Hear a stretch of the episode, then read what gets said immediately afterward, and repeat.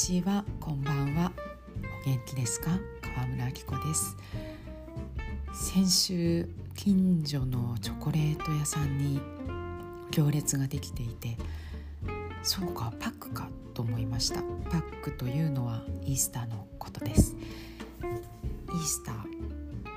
えー、復活祭ですね。復活祭は移動祝祭日で毎年変わります。春分の日の後にやってくる最初の満月の後の日曜日がイースター復活祭なんですね。それで今年は先週の土曜日16日が満月だったので翌日の日曜が復活祭でした。ただね日本のようにあの17日の日曜になってから満月だった地域は翌週24日が復活祭だと思いますだからこの日曜なんじゃないかな多分そう満月がね土日にまたがる場合世界で先に日が変わる地域と後の地域では復活祭の日が一周ずれるらしいんですよね。フランスは、えー、復活祭の翌日は祭日でお休みなのでこの間の週末は3連休でした。私この移動祝祭日っていう言葉を使うとヘミングウェイの「移動祝祭日」っていう、えー、作品があるんですがそれを読みたくなります。これねもう何年前かな？2015年だから6年半前か11月にテロがパリで起きた時にすごくフランスでは取り上げられたんですよね。でフランス語バージョンを買おうと思ったんだけどもうどこも売り切れでね買えなかったの。英語の現代は「A Movable Feast」で直訳ですよね。移動祝祭日なんですけどフランス語の題は「パリ est une fête」で直訳だと「パリは祝日だ」になります。そうそのタイトルの本がテロの後に改めて話題になったんですよね。そうだな忘れてたけど。思い出したしこの機会にフランス語版を買おうかなちょうどねあの1920年代確か1921年からのヘミングウェイのパリでの日々が綴られているので今からちょうど100年前のパリの様子がわかるんですよね。まあ、そんなわけでイースターの週末を前に先週はチョコレート屋さんやパティスリーのショーウィンドウには豊穣と繁栄のシンボルとされる卵とかうさぎとか鐘のチョコレートが並んでいました。クリスマスよりもねチョコの需要はね高いと思う。あのうん復活祭はもそうもちろんねご家庭によると思いますがクリスマスと同じくらいほぼ同じくらい大きなイベントじゃないかな。私昔付き合ってた人フランス人のね実家にあのパックの日にランチに行っていやあれ実家じゃなかったな。お兄さんの家だ。に行って、まあ、一族で集まるんですよね。でねご両親から小さなカードをいただいたらそれにね現金が入ってたんですよ。クリスマスにはプレゼント交換を盛大にするんですがパックにはお年玉みたいに現金をもらってへえこういう文化があるんだなって初めてもらった年は驚きましたそのいただいたお金はまあこれで掃除機買い替えようとかそういうのに毎年使わせてもらっていました。で今日はチョコの話かというと、まあ、全然違うんですけれどテリーヌの話です。最近ねテリーヌの存在を振り返るきっかけがあったんですね。私あの初めて行ったお店にテリーヌがあったらまず頼みます。そういうお店の味を知るバロメーター的な存在としてフランスではウッフマヨネーズが語られたりしますが私はテリーヌを食べたくなるんですよね。ウフマヨネーズというのはゆで卵にマヨネーズを添えたものでそれが繊細ってなんかちょっと拍子抜けするようなね。日本からいらした方の中にはそれをわざわざ頼むのっていうそれ料理って感じに言われる方もいらっしゃるんですがいやだからこそなんですよね。すごいシンプルだけどシンプルゆえに一加減あるっていう意味じゃ卵かけご飯みたいなものかもしれないです。まずマヨネーズがお店ごとに微妙に味が違う。特にマスタードの強さは結構お店によって差があると思う。あとは使うオイルも違うしまあ大抵はひまわり油かな。それかさらに癖のないグレープシードオイル。とは、まあ、コクがあるピーナッツオイルっていう人もいるか。私は好きですねピーナッツオイルで作るの。それとお酢の量もねかなり味を左右しますよね。何のお酢を使うかにもよりますしね。でそのマヨネーズの味に見合う卵の茹で加減。これ大事。一概にとろとろの半熟がいいかって言ったらそうじゃないと思うんですよ。例えば老舗のカフェビストロで照明も蛍光灯だったりしてここは半熟卵って雰囲気じゃないなとお店で片茹での卵にマスタードのもうね鼻がツンとくるぐらいのねマスタードの効いたマヨネーズが出てくるとこの空間で食べるこの片茹で卵はぴったりだって嬉しくなったりするし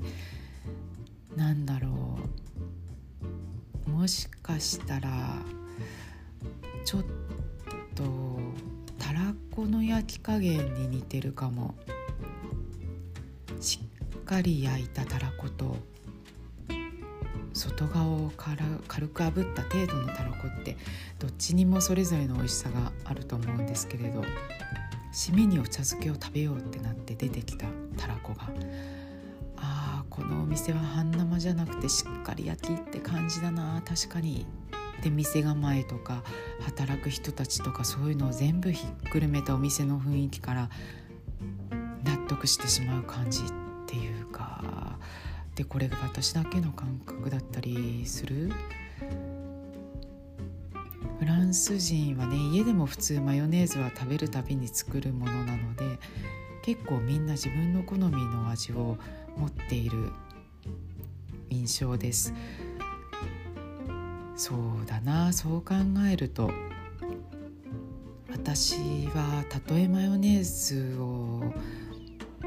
作るにしてもフランス人ほど自分の家の味的なものがないのかもしれない。マヨネーズを自分で作るようになってからうーんどれくらい経ったんだろう。十何年経っていてもうーんそれでも自分のマヨネーズの味のベースベースっていうか元になったものは日本のマヨネーズだよね。と思います。うちはねキューピーじゃなくて味の素でした。ピュアセレクト。少し前からって言ってももう何年も経つかな。実家帰ると松田のマヨネーズになりましたね。私が本にマヨネーズの話を書いてからは作ることも増えたみたいです。うんでもいずれにしても私のマヨネーズに対しての思い入れがそれぞれの家の味っていうものから成り立ってないんだろうな。うん。でじゃあなんでそのビストロにね初めて行ったまあビストロに限らないか。でも初めて行ったお店で頼むのがテリーヌかっていうと多分ね私がフランスに来てから外食を頻繁にするようになった頃ってうんと20年前くらいだねもうね。でビストロでのテリーヌの存在感が今よりも大きかったんですよねと思うな。何件くらいあったかもわからないですがテリーヌを注文するとテリーヌ型ごとドンとテーブルに出すお店があったんですね。ナイフが突き刺さってて好きなだけ取っていいんです。でもそこで食べ過ぎちゃうとメインで苦しくなって食べられないってことになっちゃうから節度を試されるような節度を持ってよそわないといけないっていうなかなかねお腹が空いている状態だとそこでぐっと答えるこらえるのが難しかったですね。当時のビストロは取材すると和気あいあいと昔ながらの雰囲気の店で家のようにくつろいでほしいっていう思いを口にする方が多くてその思いをいろんな形で提供しようとしているところが何件もありました大きなテリーヌ型でドンと出して家でみんなで集まってご飯を食べる時のようにシェアするところから食事を始めるっていうサービスの仕方はそんな現れの一つだったと思います。実際楽しいんですよねそれ。だからそういうテリーヌの出し方をしているお店に行くとここではテリーヌから始めたいなって気分になって頼んでいました。そう。そでねそれがいつしか初めて行くお店でテリーヌがあったらとりあえずテリーヌに行っとこうみたいになっていった気がします。田舎風テリーヌと呼ばれるものは基本的には豚肉だけで作られるものらしいです実際、えー、はねだいたい2つから3つの部位を合わせてそこにレバー豚のレバーが入っていることが多いかな。でも入れない人もいます。作り方はとてもシンプルなんですよね。お肉をひいてエシャロットか玉ねぎそれにニンニクを加えてあとは卵と生クリーム、えー、それに好みのスパイスも入れて混ぜて器に詰めてタイムとローリエなんかを上にのせて蓋をして湯煎してオーブンで焼くだけなんですね。豚肉の部位はねビストロで聞くと喉肉って言われることがうんこれまでの取材ではね多かったです喉肉は私見たことないんですがプロは使うみたいなんだよな家で作る時にはバラ肉とか肩ロースで全然いいよって言われますけれど私ね結構作ってたことあるんですよね。でもお肉で食べるあそうお店で食べる楽しみの方が上回っていつしか全く作らなくなりました。昔ねテリーヌを食べ込んだことがあったんですね。ある日本の雑誌のお惣菜屋さん特集で20ペページ書くことになってそのすぐ後にビストロ特集60ページっていう仕事が続いてまずねお惣菜屋さん特集でお店を選ぶのにすんごい食べ比べたんだよな。パテ・ド・カンパーニュ。毎日何軒か回って買ってきて家で食べてた。あのねテリーヌとパテは何が違うかというと器です。パテがもしテリーヌ型に入ったらテリーヌと呼ばれます。それだけ。中身での差別化じゃなくて器ですね。何だろう。うな丼とうな重みたいな感じ？丼に入ったら丼っていうのと同じですね。その集中して食べ比べをしたのはもう10年以上前の話ですが私フランスでね何が美味しいって前に「フランスで食べるべきはじゃがいもです」ってタイトルで一度このポッドキャストでお話ししましたけれどそれともう一つ実はあって豚肉だと思ってるんですよね。これはねずっとだな。とんかつにねするとね美味しいんだよねフランスの豚肉。まあ今日は話を広げすぎると終わらなくなっちゃうからテリーヌに特化するとしてテリーヌを含むシャルキュットリーという豚肉加工品および豚肉加工料はもうフランスの食文化そのものと思う豚肉を豚を余すところなく食すための慣習という面にもすごい何て言うんだろうな。あのその土地で続いてきた食材とその扱い方食べ方だったりでその土地の言葉と同じような性質を持つように感じていてだから例えば日本人でフランスで暮らしていてでも日本食を好んでこの地に根付いた食品や受け継がれていった料理を好まないとしたら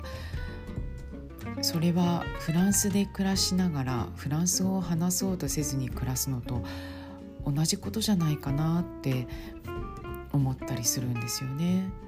それくらい土地とか風土に馴染むものとしては食べ物と言葉ってなんか通ずるところがあると思うんだよなそれはもちろん日本でもどこでも言えることだと思います、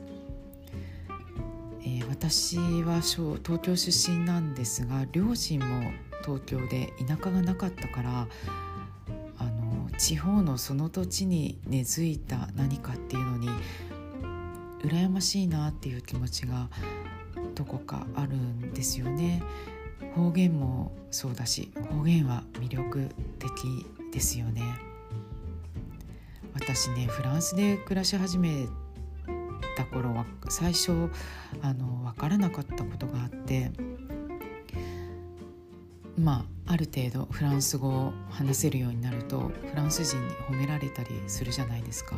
よく喋れるねとか。でいやでもやっぱりどうやってもアクセントがね日本人のアクセントがあるからっていうとえー、それ以上アクセントなくしたいの？そんなの絶対にアクセントあった方がいいよって。って毎回言われるわけですよ。それあなたの個性だよって。それが本当わからなくて私はできる限りやっぱりネイティブに近い風に喋りたいと思っていたから言われるたびになんかね居心地が悪かったんですね。そう言われてもなーって。なんかちょっとあのフォローされてるような慰められてるような気分にもなったりしていたんです。まあでも時が経つにつれて分かるようになって最近はまあねもういい加減本当に在仏年数が長くなったんでフランス語どれくらい勉強したのとは聞かれることもなくなりもうフランス長いのって聞かれることがほとんどですけれどこの間も取材先で聞かれて「うん長い24年」って言ったら「そうかそうだよね」って言われたから。でもこれだけいてもアクセントはなくならないからねって言ったら「えそれ以上なくしたいのどうして?」って「それ魅力じゃん」って女性2人にガンガン言われましたフランス人と同じように話したら何も面白くないって。うんまあそうね。ルーツが感じられる何かって魅力だなっていうのは今はとても分かりますちょっと話がそれちゃったけど豚肉加工品はうんフランスを食すって感じがするんだな私は。フランス語っていうのはチーズとかもそうですけれどフード本当字そのものだよね。あフードとフードって今ね風土っていうののフードだよ。フードってあの英語のフードじゃなくてフードって言ったんですけどすごいねこれなんか言葉遊び的になんかのなんだろうコンセプトとかで使えそう、うん、でもフードそう本当字そのものだよね。その土地とそこに吹く風を感じるそういう食べ物だなって思います。豚肉加工品系。まだ仕事をし始めたばかりの頃にバスク地方出身のシェフを取材してバスクにねあのバイオンヌっていう生ハムで有名な地があるんですがバイオンヌのは海風を受けてるから他の土地で作られるものとは風味が違うんだってすごく誇らしげに言われたことがあったんですなんかさそう言われるとその生ハムを食べて海からの風味を感じてみたくなるじゃないですか。テリーヌは加工品っていうよりもっと料理というか一つの調理したものっていう性質が強くなるけどでもうんテリーヌって違うんだよね。特に田舎風パテ田舎風テリーヌといった場合には材料みんな大して違わないのだろうに違いますよね。まず思うのはお肉の引き方がすごく味を左右する。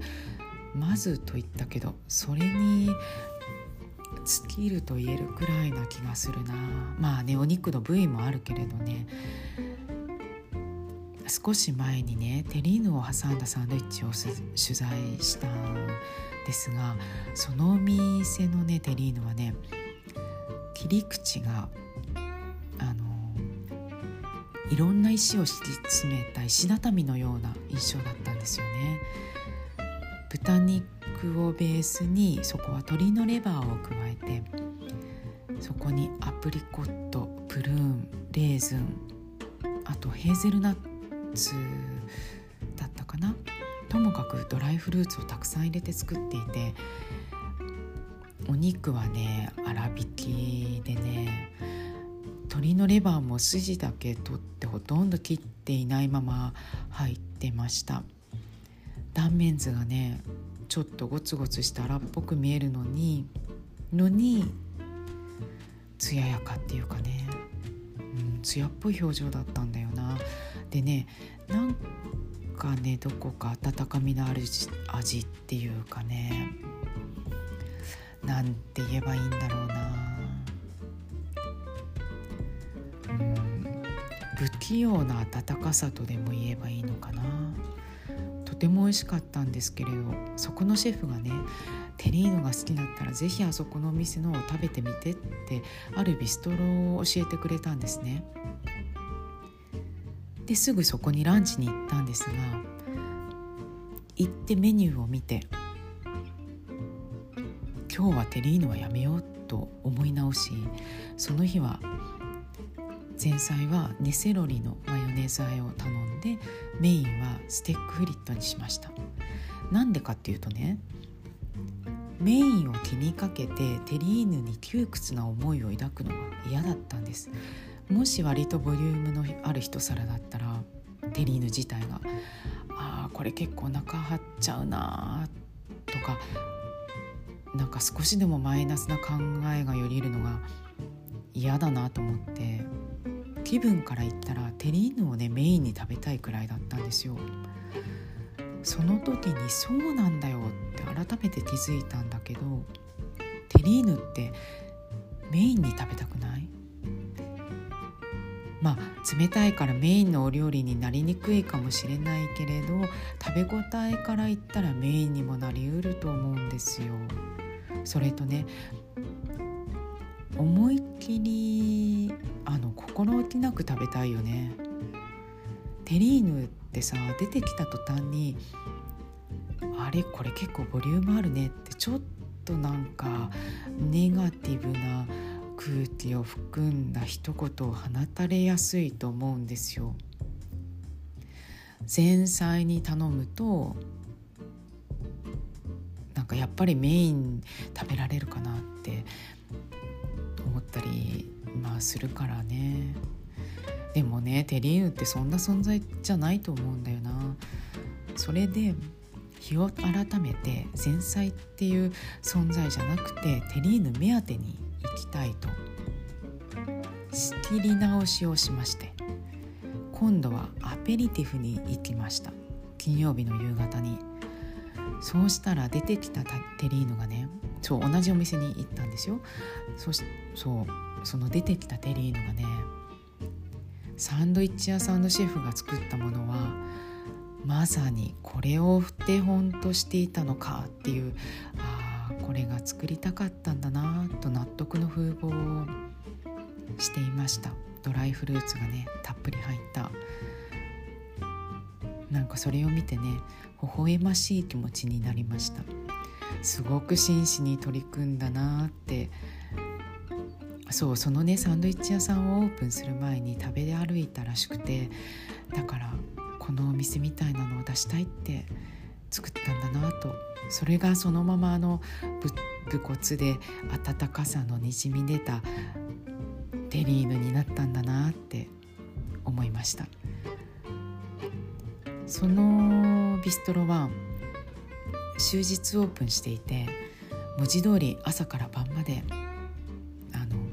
朝はカフェでお昼はビストロで午後はねすごく静かででもカフェとして利用する人がちらほらやってきて夕方からアペリティフに立ち寄る人がやってきて夜はビストロとしてすごくにぎわうんですね。カフェでありワインバーでありビストロっていういくつもの機能を果たす街に一軒あってみんなが集うようなタイプのお店で誰もが気軽に入ってきてカフェで一杯あのカフェを一杯カウンターで飲んで出ていくような人の出入りがお店の空気を一日中流している感じなんですけれどお料理もね美味しすぎない美味しいっていうあのね誤解を恐れずに言うと垢抜けないのがしみじみ嬉しくなる感じなんですよね。最初行った時にステックフリットを頼んだじゃないですか。でそのフリットもね太くて揚げ色も黄色い黄金色とかじゃないの？あの黄金色じゃないや黄金色とかじゃないの。あのねうん黄色っぽいんだよね。でもそれにはそれの美味しさがあってまたお水の空気に合ってるんだよなそれがね。テリーヌもね会話の潤滑油になるような出しゃばらない美味しさで、うん、夕方のアペロにとても良かったです。あの洗練されてるっていう感じではない。そうそれが良かったんだよね。肉にあるルー、えー、ブーゲンビールってお店なんだけどそう私ね実はサンドイッチ屋さんで勧められる前に2人別の友人たちに特別美味しいとかじゃなくて普通だよ。でもなんかうんよかったよ。あきこ好きだと思うなって勧められていて。一人にはね料理を食べに行くっていうよりはアペロがいいと。もうアペロ時間を指定して言われてたんですね。で実際本当にその通りでした。うーん。もしかしたらそうね2人とも40歳前後のもう40代になったよね。多分。そうフランス人男性で。お店に行ってからもしかしてこういうお店に居心地の良さを覚えるのは世代の感覚もあるのかなと思ったりもしたんですけれど、昔からあるお店で23年前にオーナーが変わって受け継がれたそうなんですが残ってほしいなと思うタイプのお店ですね。でね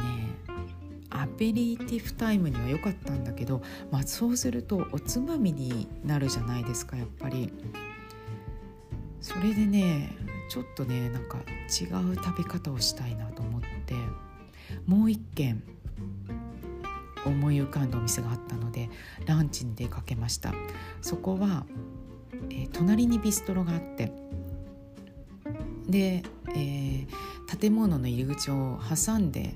えー、あのワインバーをその後にオープンしたというねだからビストロが経営するワインバーでお昼にも軽めのお料理を出すんです。温かいお料理は1皿か2皿であとは冷たいお料理。で必ずテリーヌがあるからテリーヌに野菜のお皿を頼んでランチってできるなと思いついたんですね。行ってねテリーヌのお皿と向き合ってすんごい満足しました。もう本当に心置きなくテリーヌに向かいメインを食べるように堪能しました。最初にテリーヌでその後ホワイトアスパラの温かい前菜みたいなものを頼んだんですけれど軽めランチに最高だったな。ジュックにあるビリリというお店です。ビリリのテリーヌにはねいつもフルーツのジャジャムジャム、うん、ジャムっていうかチャツネかな。とピクルスが2種類くらいついてきてテリーヌ自体はとてもシンプルなタイプです。でもね上からね刻んだシブレットとシブレットは、うん、チャイブ朝月日本だという朝月になるかな。とあとエシャロットを散らしていて、えー、それを何口かに一口はパンを挟みつつそしてピクルスの酸味で口の中をキリッとさせつつその日はアプリコットのジャムだったかな？を、うん、つけたりつけなかったりしながらサイズは小さいけれど厚みはしっかりのテリーヌをくり堪能しました。ひき肉なのにさお肉をかみしめる感じって考えてみたら面白いなと思うんですが美味しかったな。飾り気のない美味しさなんだよね。そうそこのねシェフはねソーセージもね美味しいんだよね。ひき肉が上手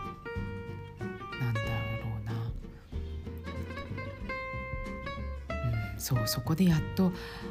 ああこういう風に食べ方かったよテリーヌと思いました。メインにして食べたいっていうより主役にしたい。